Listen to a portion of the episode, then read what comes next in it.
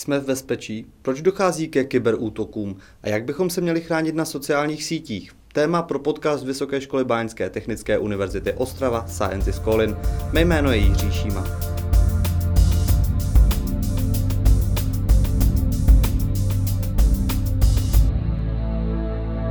A se mnou je ve studiu profesor Ivan Zelinka z Fakulty elektrotechniky a informatiky. Dobrý den. Dobrý den. V poslední době zaznamenáváme velké množství kyberútoků. Nemocnice, magistráty. Proč k ním dochází? To je poměrně jednoduchá otázka, ale složitá odpověď. V těch důvodů může být několik. Za prvé, někdo se trénuje, zkouší, co umí. Za druhé, ten někdo, kdo umí, může být najatý a zaplacený někým, kdo potřebuje napadnout tu danou organizaci. A za třetí, může to být prostě, prostě rizí náhoda, protože, jak už jsem říkal mockrát, malware, pokud není umyslně puštěn přímo na vás, tak vlastně je to něco jako prach ve větru, putuje kyberprostorem a jak já obrazně říkám, pro lepší pochopení, když máte špatně zavřená okna, tak vám ten prach nafouká dovnitř. Jinými slovy, když máte špatně zabezpečený systém, malware je tam a pak dělá to, co dělá a mnohdy se to milně interpretuje jako útok ve smyslu nějaké osoby na tu danou organizaci. Vy jste zmínil malware. Co je to? Malware je taková zkratka z anglického výrazu pro škodlivý software. Lidově řečeno jsou to počítačové viry. Viry jsou teda podmnožinou malwareu, on ten malware je poměrně bohatá rodina škodlivého kódu, ale ten, to slovo virus, ten výraz virus se v lidské mysli uchytil velice snadno, takže můžeme se bavit o tom jako o počítačových virech. Co tyto viry v těch velkých systémech, nemocnic, velkých společností, úřadů můžou napáchat? No, záleží na tom, jak je ten systém zabezpečený a hlavně, jaké jsou udělané zálohy. Může v podstatě zničit cokoliv, co je v počítačích, nemyslím samotný hardware, to jsou většinou hollywoodské pohádky, ale samozřejmě software, veškerá data, eh, řídící, já nevím, systémy nějakých reaktorů a podobně. Takže může napáchat veliké škody, proto se také v poslední době mluví o kybernetických zbraních, které byly úspěšně použity například v Iránu proč k těmto útokům dochází. Myslím v tom smyslu, jak si útočníci vybírají své cíle. Je to čistě náhoda, nebo je tady nějaký konkrétní cíl? Pojďme nemocnice, tam má například velké množství dat, pojďme na ní zautočit. Tak když se budeme bavit o těch několika úrovních, které jsem na začátku naznačil, tak když si vezmeme začátečníky, může to být v podstatě náhodná volba, pojďme si vyzkoušet, jestli to dokážeme nebo ne. Znám lidi, kterým, když se vysvětlilo, jak probíhá SQL injection, což je specifický starý typ útoku, tak to vyzkoušeli na své vlastní univerzitě. Bylo to v cizině, ne tady. Takže to, to, ti to třeba dělali vyloženě, je, dokážu to udělat. Jo. No ale potom samozřejmě eh, pak máte lidi, kteří to dělají třeba za peníze a tam už jde teda o objednávku. Nemluvím o tom, že to může být objednávka ze strany jako státu.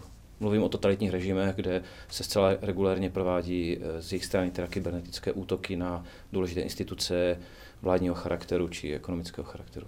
Pokud se podíváme na nějaký konkrétní případ, tak nedávný útok na Olomoucký magistrát, ten útočník v tom systému zakodoval zprávu, že za odemčení těch dat by chtěl 100 000 dolarů v kryptoměně platí v tomhle ta známá příručka, že s teroristy se nevyjednává, nebo má smysl tu, zaplatit to výkupné? To, to je samozřejmě víceméně zatím věc té dané organizace, ale v tomto případě je vidět, že útočník se těžce sekl, protože asi nezná české prostředí a ví, neví, že úřady jsou rádi, že mají rozpočet, jaký mají a přežívají v podstatě z roku na rok, takže 100 000 dolarů to je hodně peněz.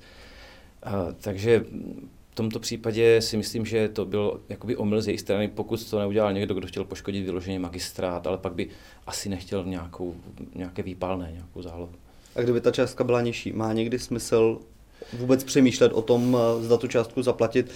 Stává se to, že když by potenciálně organizace zaplatila, ty data budou odemčené, nebo? To vám nikdo negarantuje, ty peníze mohou lidově řečeno vyletět z okna ven.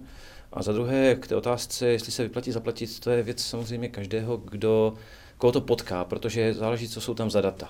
Když tam máte data, které jsou unikátní, neopakovatelné a nemáte je zazálohované, tak máte dvě možnosti. Buď je navždy ztratit a pak pracně znovu získávat třeba pětiletým nějakým experimentálním procesem, anebo zaplatit a riskovat, že jste ty peníze vyhodili. To je opravdu věc rozhodnutí každého, eh, řekněme, subjektu, kterému se tohle stane. Lepší je samozřejmě neplatit, ale hlavně pořádně zálohovat. Minimálně tři zálohy na tři různých místech s určitým, řekněme, časovým odstupem, aby ten virus, když se dostane do systému, nemohl zlikvidovat i ty zálohy.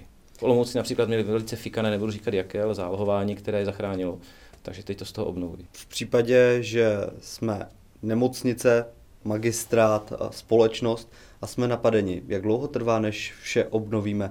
Jsou známé případy, Olomoucký magistrát byl ochromen více než na dva týdny, Benešovská nemocnice nefungovala dlouho po kyberútoku. Jak složité je nahodit zpátky ten systém, aby fungoval plnohodnotně? Tady je nutné říct, většinou si like představuje, tak mi napadly počítač, tak ho vypnu, zapnu a jedu dál. Jako, přátelé, není to tak, je to velmi složitý proces, protože pokud se má vyšetřit, co se stalo, tak v první řadě se na ty počítače od okamžiku útoku nesmí šahat. Pak přijde speciální, řekněme, jednotka, která ty počítače určitým způsobem zakonzervuje, odnese do laboratoře, ty harddisky a veškerý hardware, eh, ty stopy digitální, které tam zůstaly, musí velmi speciálním způsobem z toho vyčíst a získat udělat případně nějaké takzvané image neboli obrazy kopie těch disků, případně paměti počítače a teprve pak se to může obnovit a vrátit zpátky tomu uživateli. A tenhle ten proces sběru Eh, získávání dát jo, a celkové, celkový jakoby sběr těch důkazů, těch digitálních stop, to je opravdu proces na desítky dnů, ne týdny, záleží, jak je to velký systém, kolik počítačů bylo saženo a tak podobně. A teď jsme se dostali na konec toho kyberútoku, ale pojďme úplně na začátek. Jak mu předcházet a jak k tomu dochází, že se něco stane? Pořád to jsou ty známé cesty, neotvírejme neznámé e-maily? A já možná se budu opakovat, jestli mě někdo dřív slyšel nebo viděl, ale uh, já si myslím, že největší chyba je v lidech. Protože lidé eh, v podstatě si neuvědomují, že v takzvaném kyberprostoru, což je množina všech zařízení, které spolu komunikují, a my do nich, do toho kyberprostoru vstupujeme třeba přes Wi-Fi připojení nebo přes nějakou LAN síť nebo mobilní data, tak lidé si neuvědomují, že se nemůžou v tom prostoru chovat tak jako v tomto našem normálním fyzikálním prostoru. Když vám někdo zaťuká na dveře, podíváte se kukátkem, otevřete dveře. Když vám někdo zaťuká takzvaně obrazně řečeno eh, na váš počítač a vy otevřete dveře bez toho, že byste si zjistili, o co jde, jinými slovy otevřete nějakou přílohu, tak máte problém. A ten styl chování, ten vzorec chování v kyberprostoru je odlišný od toho našeho fyzického a spousta lidí si ten fyzický vzor přenáší do toho kyberprostoru a páchá v podstatě velmi hloupé chyby, které pak způsobují milionové škody, jenom protože nevěděli, jak se mají zachovat. Takže opakování starých pravd, neotvírat zbytečně přílohy, které neočekáváme a které jsme neměli dostat, neklikat zbytečně na linky, které vypadají důvěryhodně, protože oni mohou vypadat velmi důvěryhodně, ale pod nimi se skrývá, já, řekněme to lidově skrytý link, který vás pak pinkne někam na nakaženou stránku a furt dalších věcí. Jsou maily, které přijdou, tváří se jako od supervizora firmy s tím, že potřebuje znát vaše jméno a heslo pro to, aby něco udělal, No on to nepotřebuje, protože on je supervizor a má přístup do celého systému. tak už takovéhle finty se dělají. Takže lidi na to často naletí a místo, aby zvili telefon a zavolali, hele Pepíku, přišlo mi tohle, to je to fakt od tebe, můžu to otevřít, tak to otevřou a pak je to naštěstí hotové. Mně napadá možná naprosto banální otázka, ale jsme ve světě internetu v bezpečí? Mm, ne, ne, nikdo. Já jsem měl například před měsícem online přednášku pro Indickou univerzitu, Použil se jistý komunikační systém, nebyly to Teamsy ani Google Meet, byl to jiný systém a v Indii to někdo napadl, vlomil se do videotoku a museli jsme přednášku přerušit. Nehledě na to, jak já jsem měl zabezpečený počítač, slabina byla na její straně a stalo se to. A teď si vemte, že máte naprosto běžného uživatele, který používá počítač standardním způsobem. Takže v bezpečí není nikdo. V bezpečí relativním je ten, kdo se chová rozumně, řekněme z hlediska bezpečného chování profesionálně, ale tím nemám na mysli jako profesionálně ve smyslu, že jsou expert. Většina lidí samozřejmě není. Takže tihle lidi jsou relativně v bezpečí a samozřejmě musí mít dobře zabezpečený počítač, včetně všech upgradeů. Možná mě napadá, v dnešní době se spousta věcí přesunulo právě na počítače. Pracujeme z domova, porady máme přes videokonference, vše prakticky děláme z domova přes internet jak se chovat bezpečně, když v podstatě ten internet je naším domovským prostředím, dá se říct nyní? Tak v první řadě, pokud je to práce z domu, tak bych určitě rozlišoval stroj pro mě na práci a stroj pro rodinu. Pokud sdílí všichni jeden stroj, tak je to s proměnutím průšvih. Jo, protože malé děti 10-15 let nikdy nevíte, co udělají, kam půjdou. Takže rozlišovat stroje, tohle je rodinný stroj, OK, dělejte si tam, co chcete, tohle je firmě a ten nikdo šát nebude a ten musí být zabezpečený určitým způsobem. Samozřejmě těch útoků přibylo, Eh, týdně je, tuším, v Evropské unii nějakých 400, asi 70 útoků a v České republice asi 530, jedna statistika to tohle tvrdí. No a samozřejmě tyhle ty čísla narůstají. A dá se říct, že narůstají nejenom z toho titulu, že těch kyberútoků přibývá, ale také proto, že je výjimečná situace po celém světě a ti útočníci samozřejmě zkouší, jo, kde se ještě můžou jak dostat. Protože když máte firmní notebook, půjčíte ho děcku, ten to něco udělá, může tam někdo proniknout a zjistit třeba citlivá data o nějakém projektu. Dá se takový útočník vypátrat, protože často slyším, že když už je někdo schopný prolomit všechna ta zabezpečení, ukrást systémy, tak je zároveň schopný za sebou eh, zamést ty stopy. Jsou způsoby, jak zautočit tak, že máte skrytou identitu a pak je to velmi těžké, tím spíš, že třeba jste si jiné země, kde česká jurisdikce prostě nedosáhne. Já bych to přirovnal ke středověkému světu, kde máte města, které jsou perfektně opevněné, nějaké menší městy, které jsou normálně opevněné, a pak máte vesničky, které jsou odkryté, to jsou ty nechráněné počítače. Tam vám vejde kdokoliv, královská cesta je střežená, pěšinky do, měst, do vesniček ne. No a ti lupiči, kteří vyběhnou z toho lesa, tak vy vidíte v tom okamžiku to kole, jak zmizí v tom listoví, tak už se ztratili. Jo. A to listovití mám na mysli třeba systém serverů, které, eh, na kterých se používá prohlížeč Tor, třeba, který vám poskytuje jakousi anonymitu, například. Jo, nebudete přes několik počítačů k tomu cíli a pak máte za sebou stopy a než se to všechno vypátrá, vystupuje zpátky, tak jste lidově řečeno v Tramtárii. Přesto dá se říct, jak probíhá to pátrání po těch útočnících? No, musí se prvně vyšetřit ty data z toho incidentu, zjistit, odkud ten útok přišel, aspoň ten prvotní bod, který bude stoprocentně klamný a bude jakoby zástěrka. Takže my zjistíme, že to přišlo například, já nevím, s počítačem mého kolegy, ale vím, že on by to neudělal, prostě by měl být zabezpečený, to je příklad. a někdo toho využil a zautočil prostě na mě přes jeho počítač. Takže já samozřejmě nemohu říct, hele, ty jsi mě napadl, tak teď budeš trestán. Můžu akorát říct si, prostě naivní, dělal chybu, já jsem na to dojel, oprav si to a z jeho počítače se musí sledovat dál, kam to jde. No a teď je otázka, co ty počítače v tom řetězu, jestli nebyly vyhozené, vymazané, nějak prostě přeformátované, opravdu ta stopa se může lehce ztratit. Možná se posuneme k dalšímu tématu. Dnes eh, lidé na sociálních sítích, na internetu sdílejí o sobě prakticky všechno. Jak je to nebezpečné? Hodně. Protože když eh, jsem to dřív ještě vyučoval tyhle ty věci na univerzitě ve Zlíně, teď to dělám tady v Ostravě, tak jsem se bavil se studenty a přišla na tyhle ty témata. Vemte si třeba Mimi Bazar. Nevím, jak je to dnes, ale tenkrát před těmi pěti, sedmi lety tam maminky dávají běžně fotky na jejich dětí, pětiletých, tříletých a podobně. Myslí si, že jsou v bezpečí, že jsou v uzavřené skupině. A to vůbec není pravda. Tam si může stát de facto kdokoliv, kdo se bude vydávat za nějakou maminku s dětskem a pak se dostane k citlivým údajům.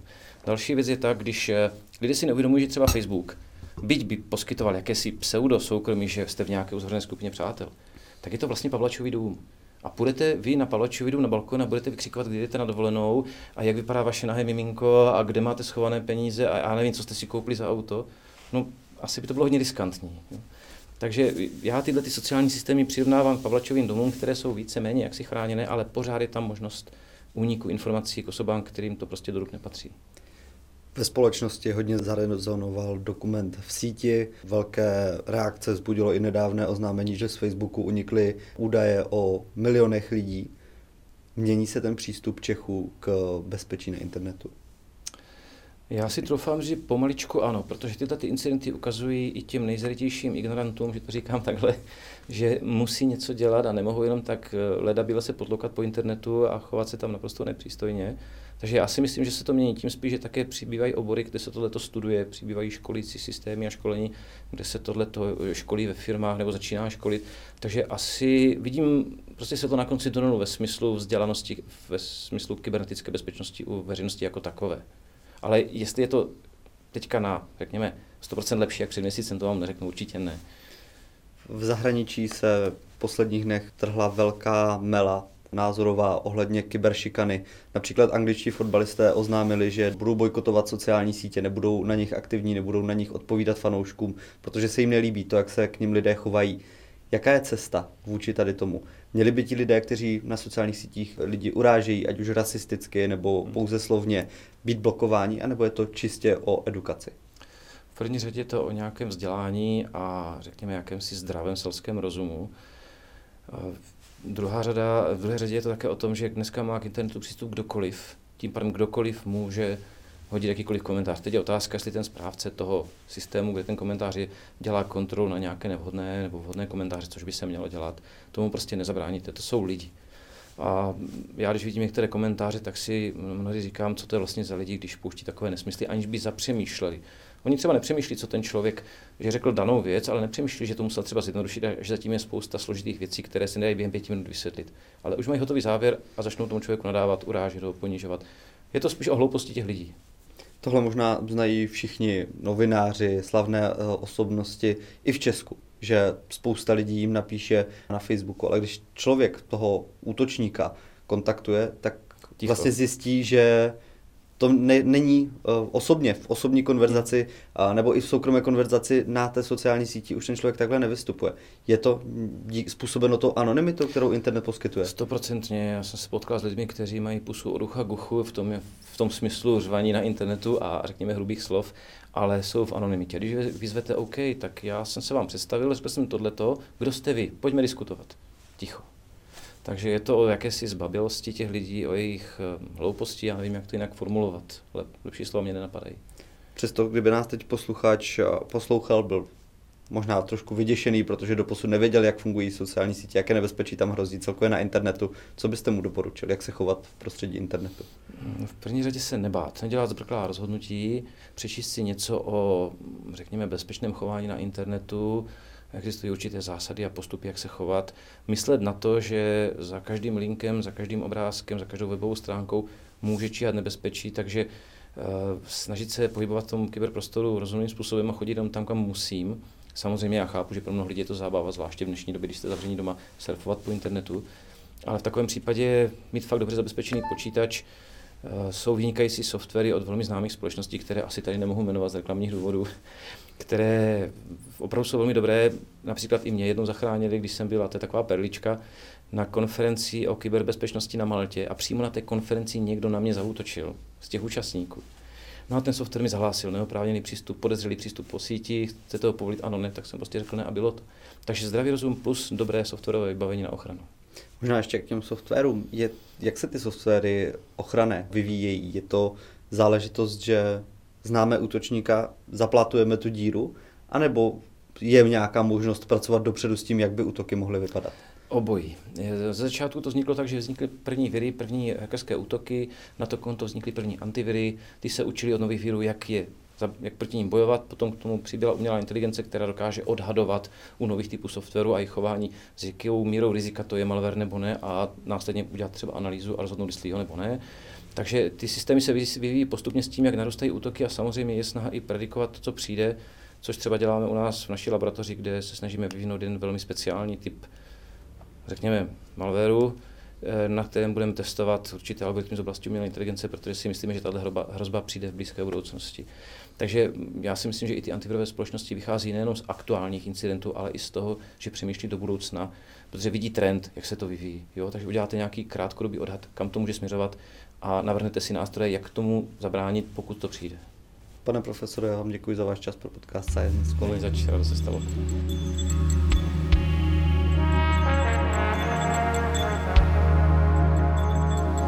Pokud se vám náš podcast líbil a nebojíte se připojit se k internetu, všechny díly najdete na stránkách vsb.cz, na Apple Podcast nebo například na Spotify.